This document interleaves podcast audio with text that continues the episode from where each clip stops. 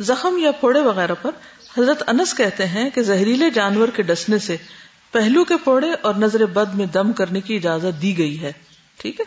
جیسے بچھو ڈس گیا ان کو تو انہوں نے دم کیا۔ اسی طرح پھوڑے وغیرہ اور نظر بد ان تمام بیماریوں میں بھی، جسمانی، روحانی اور جانوروں کے کاٹے میں بھی علاج۔ کچھ لوگ راکھ بھی لگاتے ہیں۔ راکھ۔ راک کا بھی یہی مزاج ہوتا ہے کہ نبی صلی اللہ علیہ وسلم کو جو وہ جنگ عہد میں خود کی کڑیاں اندر چلی گئی تو نکال کے تو پھر راک لگائی گئی تھی۔ اسود کہتے ہیں کہ میں نے حضرت عائشہ سے دم کے بارے میں پوچھا، تو انہوں نے کہا، رسول اللہ صلی اللہ علیہ وسلم نے انصار کے گھر والوں کو ہر زہریلے جانور کے ڈنک مارنے سے دم کی اجازت دی ہے۔ صرف بچھو نہیں، بلکہ مثلا مچھر کاٹ گیا، یا ڈینگی ہے، یا کچھ بھی۔ تو ان سب چیزوں میں بھی آپ کر سکتے ہیں۔ سانپ کے ڈنگ مارنے پر۔ جابر بن عبداللہ سے روایت ہے کہ نبی صلی اللہ علیہ وسلم نے آل ہزم کو سانپ کے ڈنگ میں دم کی اجازت دی تھی۔ نظر بد لگ جانے پر حضرت عائشہ سے مروی کہ میں رسول اللہ صلی اللہ علیہ وسلم پر نظر بد سے حفاظت کے لیے دم کرتی تھی۔ وہ اس طرح کہ میں اپنا ہاتھ ان کے سینے پر رکھتی اور یہ دعا کرتی، اے لوگوں کے رب، تکلیف دور کر دے۔ شفا تیرے ہاتھ میں ہے، تیرے سوا کوئی مصیبت دور کرنے والا نہیں۔ عربی میں کیسے پڑھیں گے؟ ام سے ہل بس ادہبل بھی آتا ہے ام سے ہل بس بھی آتا ہے۔ ام سے ہل بس رب بناس بید کا شفا لا کا شفا لہو اللہ انتا ٹھیک ہے؟ اور یہ مسند احمد کی روایت ہے۔ اور نظر بد پہ یہ دم کر سکتے ہیں۔ حضرت عائشہ بیان کرتی ہے کہ جس شخص کی نظر لگتی، اسے حکم دیا جاتا کہ وضو کر کے وضو کا پانی دے دے۔ پھر اسے بیمار کو جسے نظر لگی ہو، غسل کرایا جاتا تھا۔ اور اس سے وہ ٹھیک ہو جاتا، کھل جاتا قید سے۔ چہرے پر دھبے پڑنے پر۔ ام سلمہ رضی اللہ عنہا سے روایت ہے کہ نبی صلی اللہ علیہ وسلم نے ان کے گھر میں ایک لڑکی دیکھی، جس کے چہرے پر کالے دھبے پڑ گئے تھے۔ آپ نے فرمایا، اس کو دم کرا دو کیونکہ اسے نظر لگ گئی ہے۔ یہ بخاری کی روایت جلنے پر۔ محمد بن ہاتب سے مروی ہے کہ ایک مرتبہ میرے ہاتھ پر ایک ہانڈی گر گئی، جس سے میرا ہاتھ جل گیا۔ تو میرے والد مجھے رسول اللہ صلی اللہ علیہ وسلم کے پاس لے گئے۔ آپ اس پر لعاب پھونکتے جاتے یعنی تھو تھو اس طرح کر کے لعاب کے ساتھ تھتکارتے جاتے۔ اور فرما رہے تھے ابھی بالبأس رب الناس وشفی انکا انت الشافی۔ اب آپ دیکھ رہے تھوڑے تھوڑے الفاظ کا بھی فرق ہے۔ تو یہ سارے الفاظ بھی پڑھ سکتے اور اس میں سے کوئی ایک بھی پڑھ سکتے کہ اے لوگوں کے رب، اس تکلیف کو دور فرما، تو اسے شفا عطا فرما، کیونکہ شفا دینے والا تو ہی ہے۔ پھر چھوٹے بچوں کے بلا وجہ کمزور ہونے پر سوکڑا ہوتا نا؟ کچھ بچے بڑے ہوتے ہی نہیں یعنی بہت بیمار رہتے ہیں۔ جابر بن عبداللہ رضی اللہ عنہ سے روایت ہے کہ نبی صلی اللہ علیہ وسلم نے اسما بنت امید سے کہا، کیا بات ہے، میں اپنے بھائی جعفر کے بیٹوں کے جسموں کو دبلا پتلا دیکھ رہا ہوں۔ کیا انہیں فخر و فاقہ رہتا ہے؟ نہیں یہ بچے بیمار لگتے ہیں۔ انہوں نے عرض کیا، نہیں، بلکہ انہیں بہت جلد نظر بد لگ جاتی۔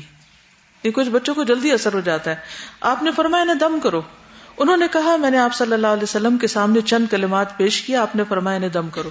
یعنی کچھ الفاظ کے مین الفاظ سے کر لو، تو آپ نے الاؤ کر دیا کہ ہاں اس سے کر لو۔ ٹھیک ہے۔ چھوٹے بچوں کے بلا وجہ رونے پر سب ماؤں کو اس کا ایکسپیرینس ہوا ہوگا کہ بعض اوقات بچے جو رونا شروع کرتے چپ ہی نہیں کرتے، اور وجہ کیا؟ کچھ بھی نہیں۔ ان بےچاروں کو خود بھی نہیں پتا ہوتا۔ بعض میں تو مار پیٹ شروع کر دیتی، بعض میں اٹھا کے پھینک دیتی بعض میں کہتی، لے جاؤ اس کو۔ وہ بچہ اور روتا ہے کہ میری ماں بھی نہیں مجھے دیکھ رہی اب۔ تو ایسی صورت میں وہ بیمار ہے، کیئر کے لائق ہے، تو اس پہ دم کرنا چاہیے۔ حضرت عائشہ سے مربی ایک مرتبہ نبی صلی اللہ علیہ وسلم گھر تشریف لائے تو ایک بچے کے رونے کی آواز سنی۔ آپ نے فرمایا، اس بچے کو کیا ہوا؟ یہ کیوں رو رہا ہے؟ تم نے اسے نظر کا دم کیوں نہیں کروایا؟ بچے تھے معصوم، چھوٹے، نازک۔ تو ان کو جلدی اثرات ہوتے ہیں ایسے۔ شیطان کے پریشان کرنے پر، بہت زیادہ بسوں سے آنے پر۔ عثمان بن ابلاس کہتے ہیں، میں نے کہا، اے اللہ کے رسول صلی اللہ علیہ وسلم، مجھے نماز میں ایک ایسی صورت حال پیش آتی کہ مجھے یاد نہیں رہتا کہ نماز میں کیا پڑھ رہا ہوں۔ آپ کو تو نہیں پیش آتی۔ آپ نے فرمایا، یہ شیطان کا اثر ہے۔ میرے قریب آؤ۔ میں آپ کے قریب ہوا اور پنجوں کے بل بیٹھ گیا۔ آپ نے میرے سینے پر ہاتھ مارا اور میرے منہ میں تھتکارا اور فرمایا، اے اللہ کے دشمن، نکل جا۔ آپ نے تین بار ایسا ہی کیا پھر فرمایا اپنے کام پہ چلے جاؤ۔ عثمان فرماتے ہیں، میری عمر گواہ ہے کہ اس کے بعد شیطان نے مجھے کبھی پریشان نہیں کیا۔ ٹھیک ہے۔ بہت سے لوگ تو شیطان کو نہیں مانتے، جنوں کو ہی نہیں مانتے، نظر کو نہیں مانتے، جادو کو نہیں مانتے کہتے ہیں ہی نہیں یہ چیزیں۔ اور نفسیاتی مریض بنے رہتے ہیں۔ ڈاکٹرز نہیں مانتے۔ حالانکہ جو چیز قرآن اور سنت سے ثابت ہے، اس کا انکار کرنا قرآن و سنت کا انکار ہے۔ اور ایسی بیماریوں کے اوپر کتنی بھی دوائیاں آپ کھلا دیں، بعض اوقات فائدہ نہیں ہوتا۔ اور اس کے اتنے سائڈ افیکٹس ہو جاتے ہیں اور اصل مرض وہیں کھڑا رہتا ہے۔ اس لیے جو جو دلیل ملتی ہے اس کے مطابق عمل کرنے میں کوئی حرج نہیں یہ ہمارے ایمان کا تقاضا ہے۔ اور یقین ہوگا تو فائدہ ہوگا۔ جنون لاحق ہونے پر یعنی پاگل پن یا بن مرہ سقفی کہتے ہیں کہ وہ نبی صلی اللہ علیہ وسلم کے ساتھ ایک سفر میں تھے۔ راستے میں پانی کی ایک جگہ پہنچے۔ وہاں ایک عورت اپنے لڑکے کو لے کر نبی صلی اللہ علیہ وسلم کے پاس آئی۔ اس لڑکے پر جنات کی وجہ سے دیوانگی تاری تھی۔ نبی صلی اللہ علیہ وسلم نے لڑکے کی ناک پکڑ کر کہا، نکل جاؤ۔ میں محمد ہوں، اللہ کا رسول رسول اللہ۔ اس کے بعد ہم نے آگے کا سفر پورا کیا۔ جب واپسی میں اس پانی والی آبادی کے پاس سے گزرے تو نبی صلی اللہ علیہ وسلم نے اس عورت سے اس لڑکے کا حال دریافت کیا۔ وہ کدھر ہے بچہ؟ کیا ہوا اس کا؟ عورت نے کہا، اس ذات کی قسم جس نے آپ کو حق کے ساتھ بھیجا ہے۔ ہم نے آپ کے بعد اس لڑکے میں کوئی بیماری نہیں دیکھی۔ وہ بالکل ٹھیک ہو گیا۔ ٹھیک ہے۔ تو آپ بھی کیا کریں گے؟ نکل جاؤ یہاں سے۔ ہم اللہ کے رسول کو ماننے والے ہیں، صلی اللہ علیہ وسلم۔ پھر دم کا مصنون طریقہ کیا ہے؟ درد والی جگہ پر ہاتھ رکھ کے دعا پڑنا ٹھیک ہے؟ اگر کسی کو سر میں درد ہے تو سر پہ ہاتھ رکھ لے، کمر میں تو کمر پہ رکھ۔ اس جگہ پہ ہاتھ رکھنے سے کیا ہوتا؟ ہے مریض کو ایک خاص قسم کی تسکین بھی ملتی۔ عثمان بن ابلاس سقفی رضی اللہ عنہ سے روایت ہے کہ انہوں نے رسول اللہ صلی اللہ علیہ وسلم سے درد کی شکایت کی جسے وہ اپنے جسم میں محسوس کرتے تھے۔ جب سے وہ مسلمان ہوئے تھے۔ کوئی دن پیچھے پڑ گیا ہوگا کہ کیوں مسلمان ہو گیا اور ہمیں کیوں چھوڑ گیا۔ تو رسول اللہ صلی اللہ علیہ وسلم نے ان سے فرمایا، اپنا ہاتھ اس جگہ رکھو جہاں تم اپنے جسم میں درد محسوس کرتے ہو۔ اور تین مرتبہ بسم اللہ کہو اور سات مرتبہ یہ پڑھو، اعوذ باللہ و قدرتی ہی من شر ماجد و احاضر تو خود کو دم کرنے کے لیے بھی درد والی جگہ پہ ہاتھ رکھ سکتے ہیں اور اگر کوئی اور رکھ کے پڑھنا چاہے تو وہ بھی دم کر سکتا ہے اس طریقے سے۔ پھر دل کے خوشبو کے ساتھ، پوری توجہ کے ساتھ۔ حدیث میں آتا ہے، اللہ تعالیٰ غافل اور کسی اور چیز میں مشغول دل کی دعا قبول نہیں کرتا۔ قلب غافل لاہن۔ پھر پھونک مارنا۔ یعنی کہ صرف پڑھا جائے یا تھتکار کے پھونک ماری جائے کیا ماری جا سکتی ہے۔ حضرت عائشہ فرماتی ہیں کہ نبی صلی اللہ علیہ وسلم دم کر کے پھونکا کرتے تھے، پھونک مارتے تھے۔ پھونک میں تھوڑا سا تھوک بھی شامل کرنا، تھتکارنا جس کو بولتے ہیں۔ ابو سعید کہتے ہیں، رسول اللہ صلی اللہ علیہ وسلم کے صحابہ کی ایک جماعت سفر میں گئی۔ انہوں نے ایک عرب قبیلے کے یہاں پڑاؤ کیا۔ اس قبیلے کے بعض آدمی آئے، انہوں نے کہا، ہمارے سردار کو بچھو نے ڈنگ مار دیا۔ ہم نے اس کا ہر طرح سے علاج معالجہ کیا، مگر اسے فائدہ نہیں ہوا۔ تو کیا تم میں سے کسی کے پاس کوئی چیز ہے جو ہمارے آدمی کے لیے مفید ہو؟ ان کا مقصد دم تھا۔ صحابہ میں سے ایک آدمی نے کہا، میں دم کرتا ہوں۔ اس سے یہ پتا چلتا کہ دم کی ٹریننگ نہیں ان کو دی گئی تھی، وہ سب اپنے اپنے طور پر اللہ کو پکارتے تھے اور اللہ کے کلمات کے ساتھ علاج کرتے تھے۔ پھر وہ صحابی اس کے پاس گئے اور اس پر سورت فاتح پڑی سمپل۔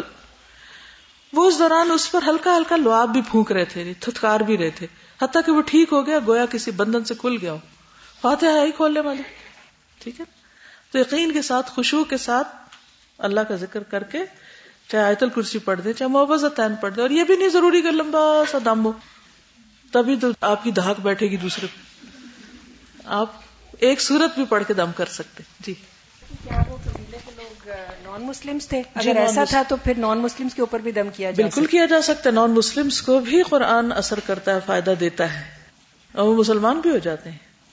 یعنی اسلام کی طرف لانے کا بھی بہت اچھا ذریعہ۔ بریدہ رضی اللہ عنہ کہتے ہیں امر ابن معاذ کی ٹانگ ٹوٹ گئی۔ تو رسول اللہ صلی اللہ علیہ وسلم نے اس پر لعاب لگایا جس سے وہ ٹھیک ہو گئی۔ اور ظاہر اس زمانے میں کوئی ایسے آرتھوپیڈک ڈاکٹر نہیں تھے کہ جو ہڈیاں جوڑے۔ تو اس سے پتہ یہ چلتا ہے کہ کوئی بھی بیماری ہو، کوئی بھی تکلیف ہو شفا تو اللہ نے دینی ہے نا۔ سیدہ عائشہ بیان کرتی ہیں کہ جب کوئی شخص بیمار ہوتا، آپ اپنا لعاب لیتے، مٹی سے لگاتے اور یوں فرماتے، تربت ور دینا بری قطبا دینا یشفی سکیمنا بے ادنی ربنا۔ ہماری زمین کی مٹی ہم میں سے کسی کے لعاب کے ساتھ ہمارے رب کے حکم سے ہمارا مریض شفا پائے۔ پھر جسم پہ ہاتھ پھیرنا۔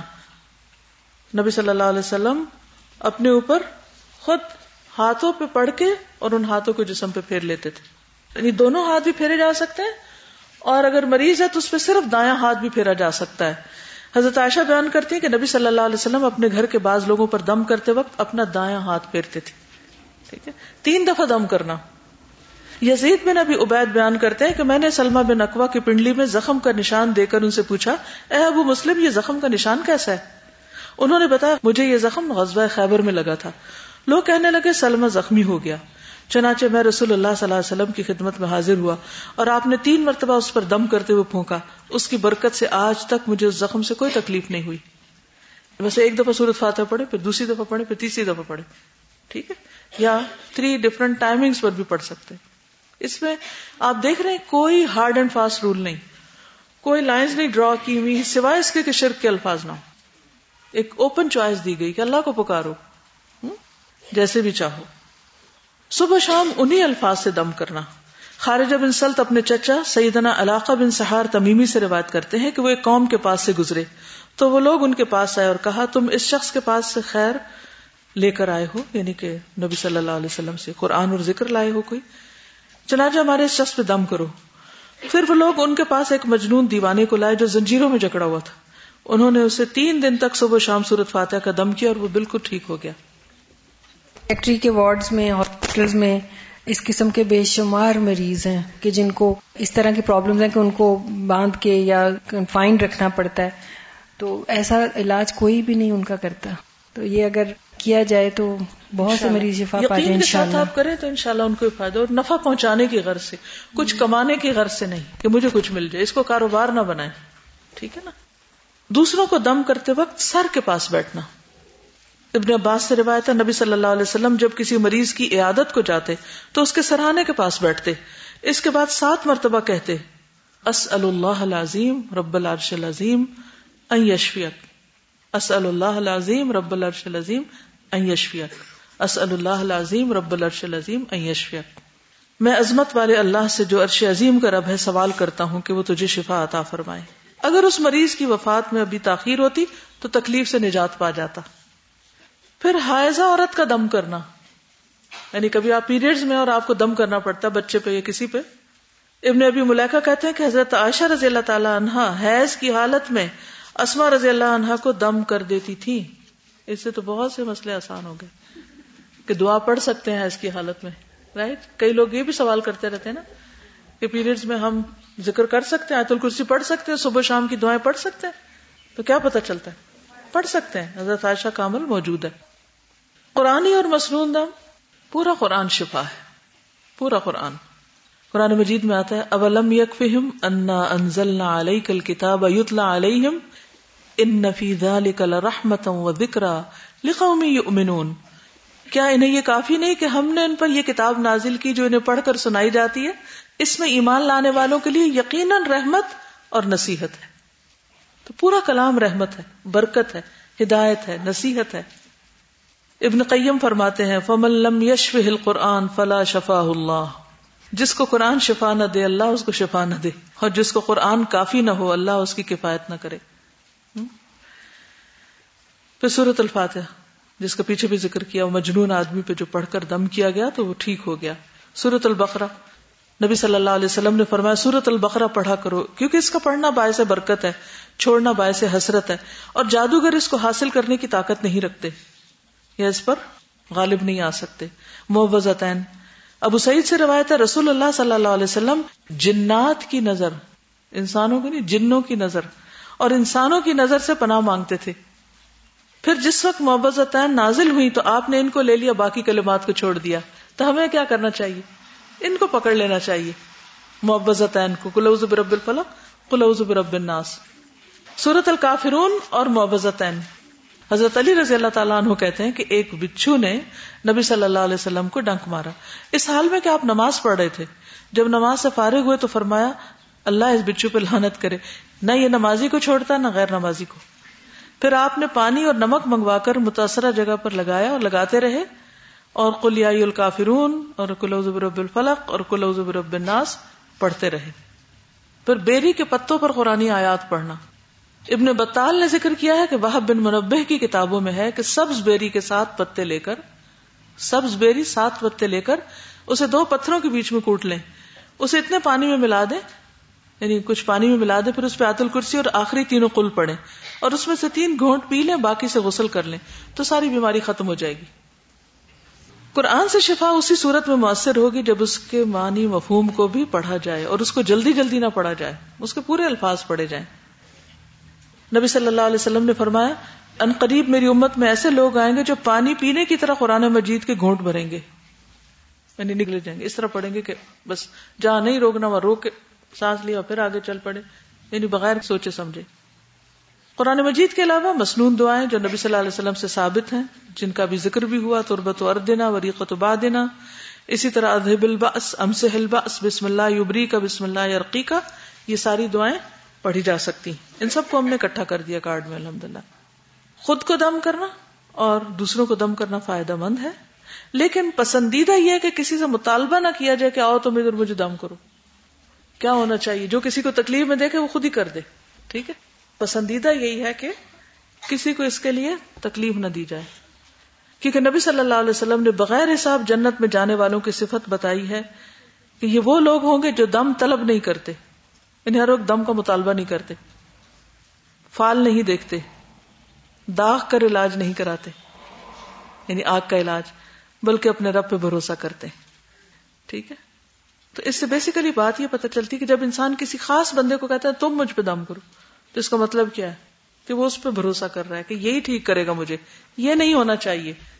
یہ پھر خفی شرک ہو جاتا ہے نا ایک طرح سے رائٹ اور آگ سے داغنا یہ بھی ناپسندیدہ۔ فرمایا، جس نے بدن پہ داغ لگایا یا کسی کو دم کرنے کو کہا تو وہ توکل سے بری ہو گیا۔ اپنے اوپر خود کر لے۔ دوسرا، کہے بغیر کر دے۔ جیسے جبریل علیہ السلام خود آئے، کہا، آپ بیمار ہو گئے ہیں اور خود ہی دم کیا۔ آپ نے نہیں ان سے کہا تھا تم مجھے دم کرو۔ ٹھیک ہے؟ ممنوع علاج سے بچنا چاہیے۔ کچھ علاج جو ہے وہ پسندیدہ نہیں ہے ممنوع ہے ان سے پرہیز ضروری حدیث میں آتا ہے، نہا رسول اللہ صلی اللہ علیہ وسلم ان دوا الخبیف نبی صلی اللہ علیہ وسلم نے خبیص دواؤں سے منع کیا اور اس سے مراد حرام دوائیں ان کو استعمال کرنا منع ہے۔ چاہے وہ پوری ہو، چاہے تھوڑے اس میں ڈلاؤ مثلاً برانڈی، کئی لوگ کھانسی اور اس کے لیے تھوڑی سے بچوں کو پلا دیتے ہیں۔ حرام جانور کا کوئی عزو زبیحہ کا خون اس طرح کی چیزیں ان سے بنا ہے۔ جیلیٹن وغیرہ کے کیپسول اگر سورس حرام جانور بازوقت حرام نہیں بھی ہوتے، حلال بھی ہوتے ویجیٹیبل بیسڈ بھی ہوتے۔ رسول اللہ صلی اللہ علیہ وسلم نے فرمایا، بے شک اللہ نے بیماری اور اس کی شفا دونوں چیزیں نازل کی ہیں۔ اس لیے تم علاج کیا کرو، لیکن حرام چیز کو بطور علاج استعمال نہ کرو۔ یہ سلسلہ صحیحہ کی حدیث ہے۔ سلسلہ صحیحہ میں ہی آپ نے فرمایا، جس نے حرام چیز کے ساتھ علاج کیا، اللہ تعالیٰ اس کے لیے اس میں شفا نہیں رکھے گا۔ اسی لیے آپ دیکھیں سائڈ افیکٹس بہت ہو جاتے ہیں۔ طارق بن سوید کہتے ہیں، میں نے عرض کیا، اللہ کے رسول صلی اللہ علیہ وسلم ہمارے علاقے میں انگور ہوتے ہیں۔ ہم ان کو نچوڑ کے پی سکتے ہیں؟ فرمایا، نہیں، نچوڑ کے پینے میں شراب بنانا ہے۔ خالی جوس اگر پینا ہو تو بنا نہیں ہے۔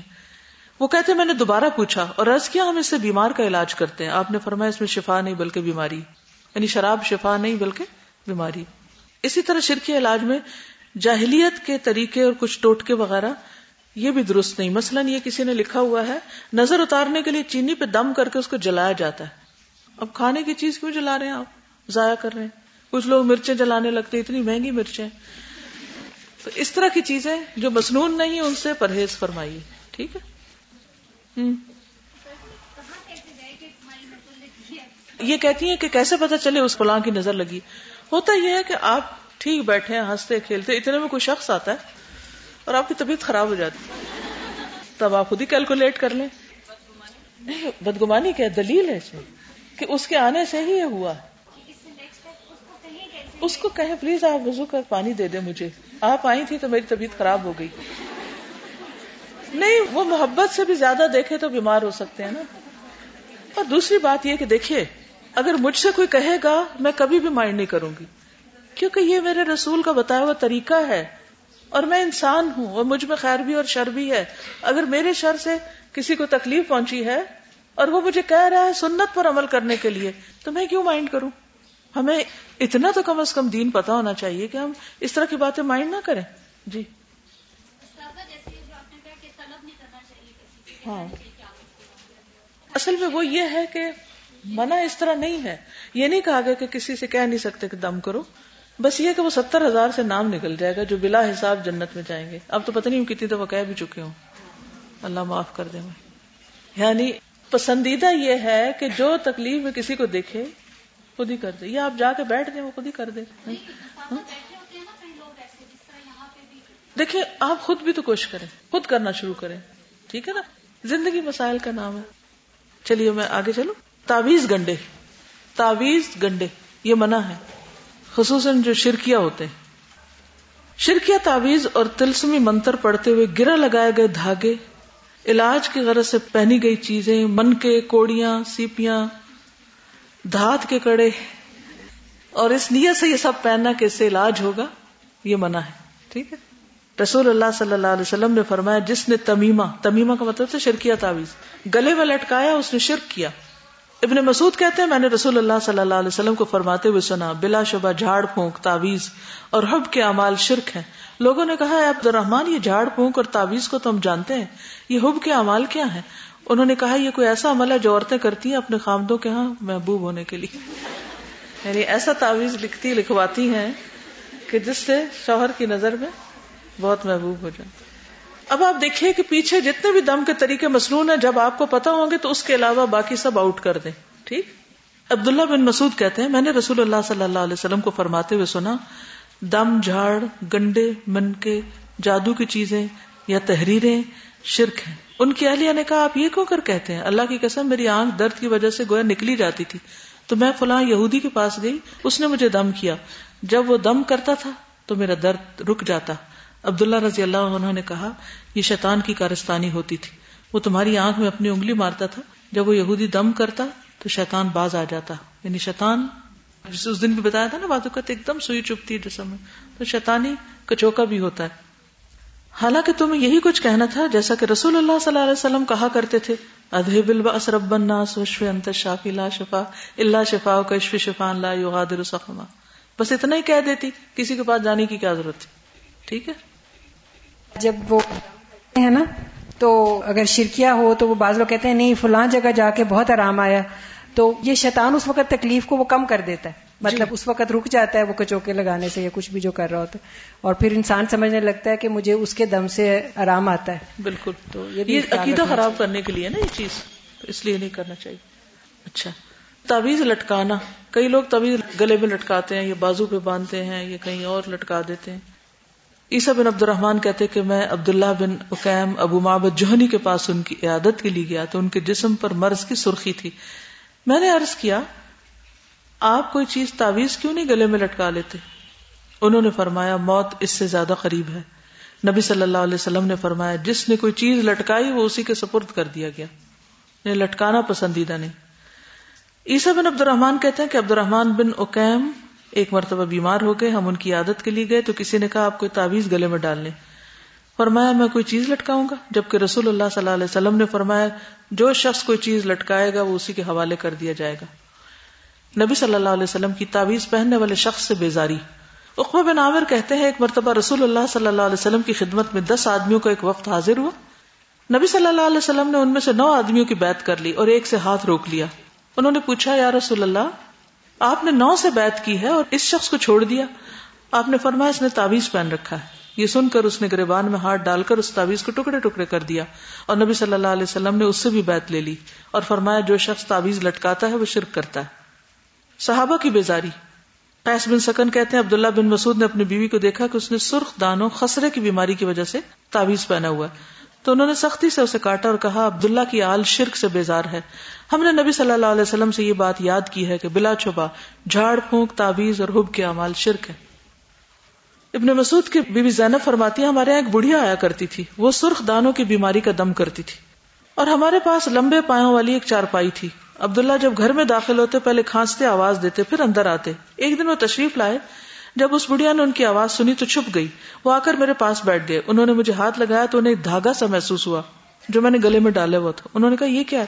میں نے کہا، اس نے مجھے سرخ دانوں کی بیماری کا دم کر کے دیا انہوں نے اسے کھینچ لیا، توڑ کے پھینک دیا۔ فرمایا، عبداللہ کے گھر والوں کو شرک کی کوئی ضرورت نہیں۔ میں نے رسول اللہ صلی اللہ علیہ وسلم سے سنا، آپ فرما رہے تھے، دم جھاڑ تعویز اور حب کا عمل سب شرک ہے۔ تو لٹکانے والے تعویز درست نہیں۔ منتر، جابر بن عبداللہ سے روایت ہے کہ رسول اللہ صلی اللہ علیہ وسلم سے نشرہ کے بارے میں دریافت کیا گیا۔ فرمایا، یہ شیطانی عمل ہے۔ نشرہ کیا ہوتا ہے؟ جن جادو اتارنے کے لیے شرکی اور جہلانہ منتر پڑھنا یعنی جھاڑنا۔ شرکیہ دم سے جھاڑ بھی منع ہے، صرف پہننا نہیں، بلکہ جو بھی آپ پہ کچھ پڑھے پتا ہو وہ پڑھ کیا رہا ہے۔ یقین کرنا ضروری ہے کہ وہ صحیح آیات یا مصنون دمی کر رہا ہے۔ گھوڑے کی نال، پتہ وہ کیا ہوتی؟ جادو، نظر بد، بیماری یا حادثات سے محفوظ رہنے کے لیے گاڑی، مکان یا دکان وغیرہ پر گھوڑے کی نال لٹکانا یا کالے دھاگے وغیرہ باندھنا اللہ تعالی پر عدم اعتماد کا اظہار ہے، شرک ہے۔ اس کی بجائے اللہ کی پناہ اور حفاظت طلب کرنے والی دعائیں پڑھنی چاہیے۔ بعض لوگ آئی بھی لٹکاتے ہیں، ایبل آئے بعض لوگ کچھ اور چیزیں لٹکائے ہوتے ہیں۔ نئی کارز کے پیچھے نا وہ پراندے کی طرح کی کالی سی چیز لوگوں نے لٹکائی۔ اکثر یہ تو دیکھنے میں آتا ہے۔ اچھا۔ جی۔ جوتا بھی لٹکاتے ہیں کبھی۔ اور کیا کرتے ہیں؟ نیو بورن کے پاس چھری رکھتے ہیں۔ اور کیا کرتے ہیں؟ وہ کہتے ہیں بعض کی رنگ کے اندر بھی جوتا لٹکا ہوتا ہے تو وہ بھی لٹکا دیتے ہیں۔ وہ اس مقصد کے لیے کچھ لوگ استعمال کرتے ہیں۔ یعنی گندا جوتا لٹکانے کی بجائے چھوٹا سا جوتا کا کی رنگ بنا کے اس کو لٹکا دیں۔ ہاں آپ؟ اونٹ کی ہڈی گھر میں رکھتے ہیں کہ جادو نہ ہو۔ وہ دیمک وغیرہ کے لیے تو رکھتے ہیں۔ دیمک کے لیے اگر زمین میں دبا دیں نا، اپنے لان میں دبا دیں تو وہ جو گھاس کو لگ جاتی ہے نا وہ، جس سے زمین کھوکھلی سی ہو جاتی دیمک، وہ پھر نہیں لگتی۔ نئے گھر پہ کالا جھنڈا لٹکاتے ہیں۔ اللہ اکبر۔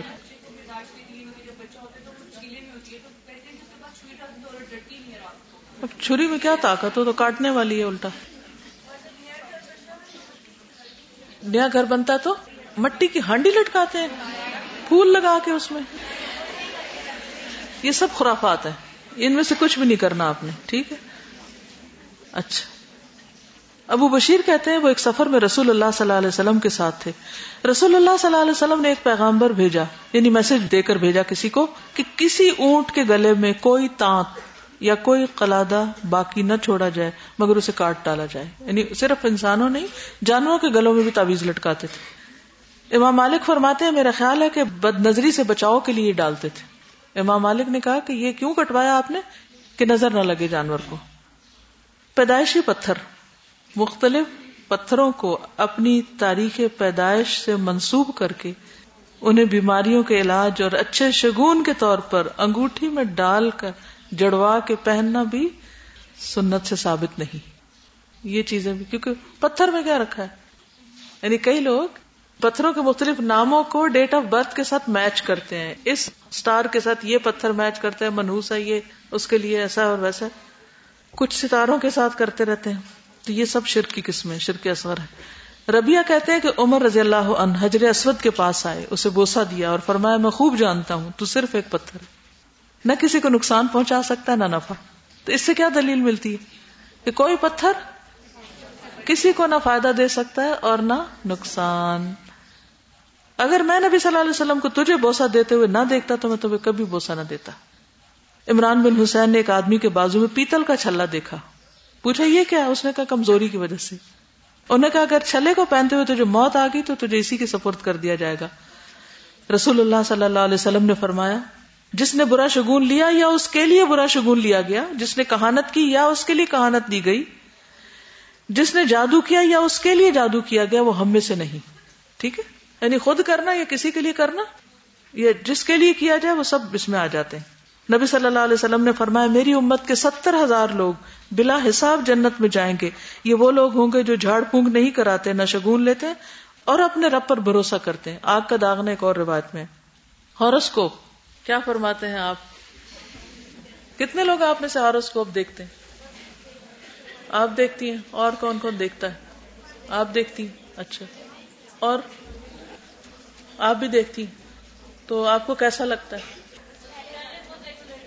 پہلے بہت ریگولرلی پڑھتے تھے، علم اللہ انفا میرا خیال ہے ہر شخص کسی نہ کسی طرح ان چیزوں سے کہیں نہ کہیں انٹریکٹ کرتا ہے، کیونکہ اتنی زیادہ پھیلی ہوئی، ٹیلی ویژن پر، نیٹ پر اخباروں میں، کتابوں میں ہر جگہ یہ خرافات پھیلی ہوئی ہیں۔ تو ان سے بچنا ضروری ہے، ٹھیک ہے؟ یہ دن کیسا گزرے گا؟ یہ ہفتہ کیسا گزرے گا؟ یہ سال کیسا گزرے گا؟ کیسا نصیب ہوگا؟ آپ کے ستارے کیا کہتے ہیں؟ کیا پیشن گوئیاں ہیں؟ پیدائشی نشان کیا کہتے ہیں؟ یہاں داغ ہے یا دبا ہے؟ یا برتھ مارک ہے تو اس کا کیا مقصد ہے؟ اور پھر علم نجوم کے ذریعے مستقبل میں پیش آنے والے واقعات کا حساب کرنا، لکیریں ڈال کر اور مختلف طریقوں سے ہاں؟ جنتری سے کام لینا، یہ سارے غیر اسلامی لہ مشاغل ہیں، ٹھیک ہے؟ روحوں کو بلانا وغیرہ وغیرہ۔ بد شگونی لینا۔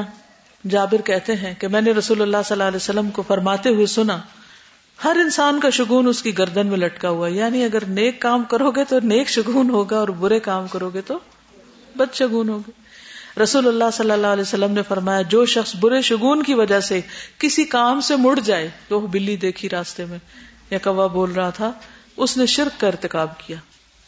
اس کا نقصان کیا ہوتا ہے؟ کہ انسان کچھ کر نہیں پاتا پھر۔ رسول اللہ صلی اللہ علیہ وسلم نے فرمایا، وہ ہم میں سے نہیں جس نے برا شگون لیا، یا اس کے لیے برا شگون لیا گیا۔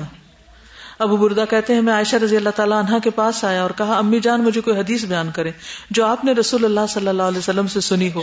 انہوں نے کہا، رسول اللہ صلی اللہ علیہ وسلم نے فرمایا، پرندہ کسی کی قسمت کا فیصلہ نہیں کرتا، اپنی تقدیر کے مطابق اڑتا ہے اور آپ کو اچھی پھال پسند کئی لوگ کبوتروں سے اور پرندے اڑا کے پھال لیتے ہیں، وہ بھی منع ہے۔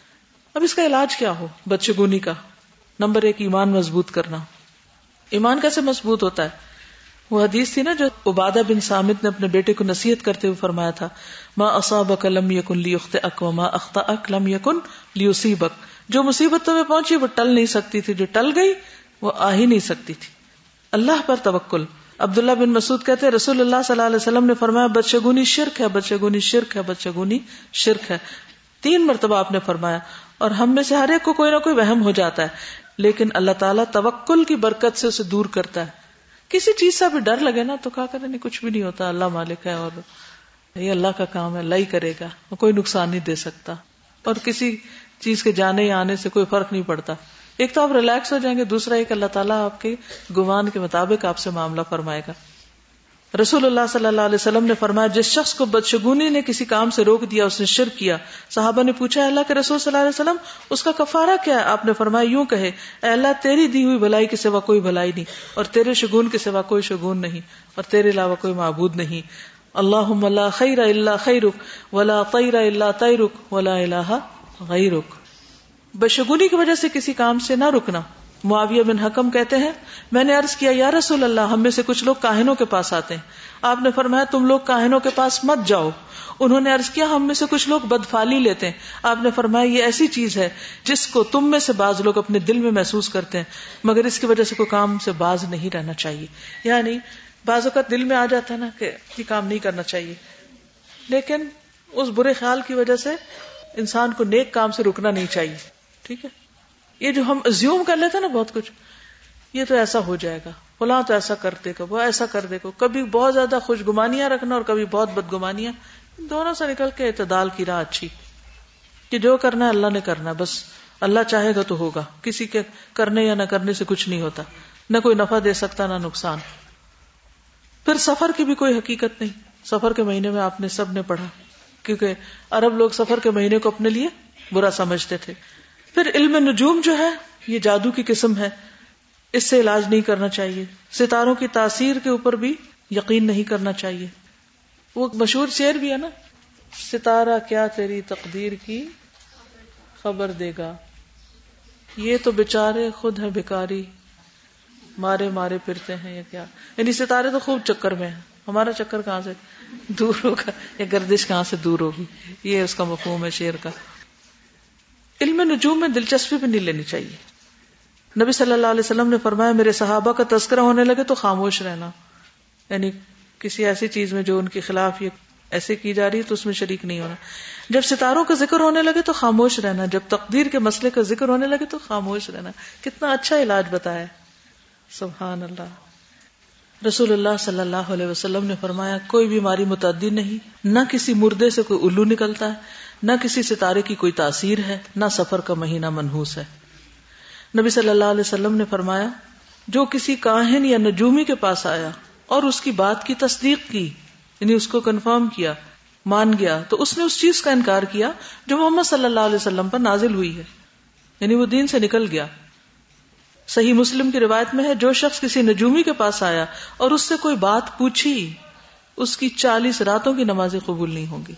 یعنی فورٹی ڈیز تک۔ اتنا بڑا جرم ہے۔ ایسے لوگوں کی اعلی درجات سے محرومی ہو جائے گی۔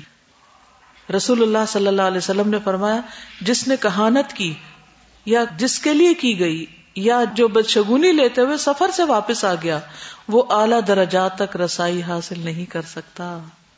سابقون السابقون اور مقربون اور اللہ کے قریب ترین لوگوں میں سے نہیں ہو سکتا۔ تو اس لیے اللہ کی خاطر ایسی سب چیزیں چھوڑ دینی چاہیے۔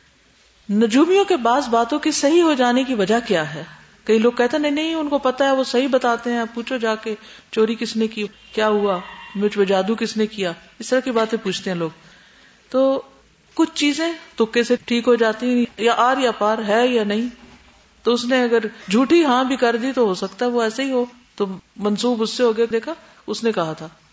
دوسری اصل وجہ یہ ہے کہ حضرت عائشہ فرماتی ہے کچھ لوگوں نے رسول اللہ صلی اللہ علیہ وسلم سے کاہنوں کے بارے میں پوچھا۔ آپ نے فرمایا، ان کی پیشن گوئی کی کوئی حیثیت نہیں۔ صحابہ نے عرض کیا، لیکن بعض اوقات وہ ایسی باتیں کرتے ہیں جو صحیح ثابت ہو جاتی۔ ہیں آپ نے فرمایا، وہ بات سچی ہوتی ہے جسے جن فرشتوں سے سن کر لے اڑتا ہے۔ یعنی فرشتے جب آپس میں معاملات کی تدبیر کر رہے ہوتے ہیں، کچھ امپلیمنٹ کرنا ہوتا ہے اللہ کے احکامات کو، اور وہ ایک دوسرے سے بات کرتے تو جن بیچ میں سے سن لیتے ہیں، اور سن کے پہلے سے لے اڑتے ہیں۔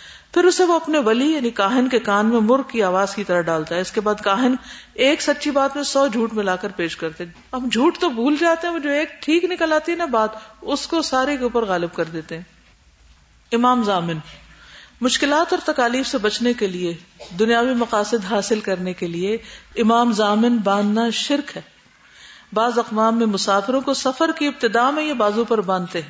کوئی سفر پہ جا رہا ہو تو کہتے ہیں، امام زامن باندھ لو۔ جبکہ مسلمانوں کو ایسے مواقع کے لیے مصنون دعائیں سکھائی گئی آتی ہیں سفر کی دعائیں۔ رویفے کہتے ہیں، رسول اللہ صلی اللہ علیہ وسلم نے مجھے فرمایا، اے رویف امید ہے تمہیں میری بات لمبی زندگی ملے گی۔ تو تم لوگوں کو بتا دینا کہ جس نے اپنی داڑھی میں گرا لگائی یعنی داڑھی کے بالوں میں خود گرا لگائی یا تانت باندھی۔ تانت ہوتی تاند جس کو پنجابی میں کہتے ہیں نا، یہ دھاگا۔ یا کسی جانور کے گوبر یا ہڈی سے استنجا کیا، تو محمد صلی اللہ علیہ وسلم اس سے بری ہیں۔ یعنی آپ اس کو اپنی امت میں نہیں شمار کریں گے۔ پھر بھوت پریت بدروہوں کی تاثیر۔ نبی صلی اللہ علیہ وسلم نے فرمایا، لا غول، کوئی جن بھوت نہیں۔ یعنی وہ جو خاص قسم کے بھوت کا ہمارے ذہن میں کانسیپٹ ہے نا، یا پریاں، یا ان کی کوئی حقیقت نہیں۔ جی جنات ہیں مگر یہ پریاں، پریت نہیں ہے کچھ۔ عطا فرماتے ہیں، لوگ کہا کرتے تھے کہ ہاما جو چیخا کرتا ہے، وہ انسانی روح ہے۔ حالانکہ وہ انسانی روح نہیں، بلکہ ایک جانور ہے۔ یعنی وہ ڈراؤنی سی آواز نکالتا نا ایک جانور، تو لوگ سمجھتے تھے کہ شاید یہ کوئی بھوت ہے۔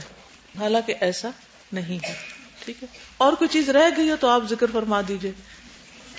کیا وجہ اس سبجیکٹ پہ اتنے سوال کیوں ہیں بہت کامن ہے۔ اس سے نکلنا بھی بڑا مشکل ہے۔ اللہ ہم سب کو محفوظ رکھے۔ اور اپنے سارے شک دور کر لیجیے اور دعا کیجیے، اللہ کرے یہ کتابچہ چھپ جائے، سارے دلائل آپ کے ہاتھ میں ہو تاکہ کسی سے بات کرے تو دلیل سے کرے کہ دیکھیں یہ منع کیا گیا ہے، یہ میری بات نہیں ہے، اللہ کے رسول صلی اللہ علیہ وسلم کی بات ہے۔ جی۔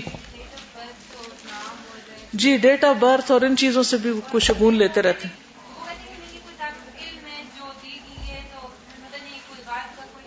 دیکھیے، علم غیب میں جستجو کرنا بھی ناپسندیدہ چیز ہے۔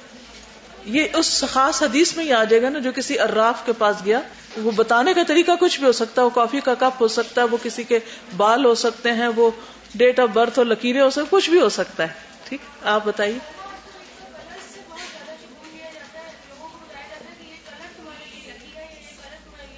لکی وغیرہ کی بات تو درست نہیں، لیکن کلر سے علاج کا طریقہ جو ہے، وہ ہو سکتا ہے، کیونکہ وہ ہر کلر کا ایک خاص امپیکٹ ہوتا ہے نا۔ مثلاً آپ میں سے جن لوگوں نے نیلا رنگ پہنا، ان کو دیکھ کے مجھے اور فیلنگ آتی۔ ہے جو وائٹ والے اور آتی ہے یلو والے اور آتی ہے۔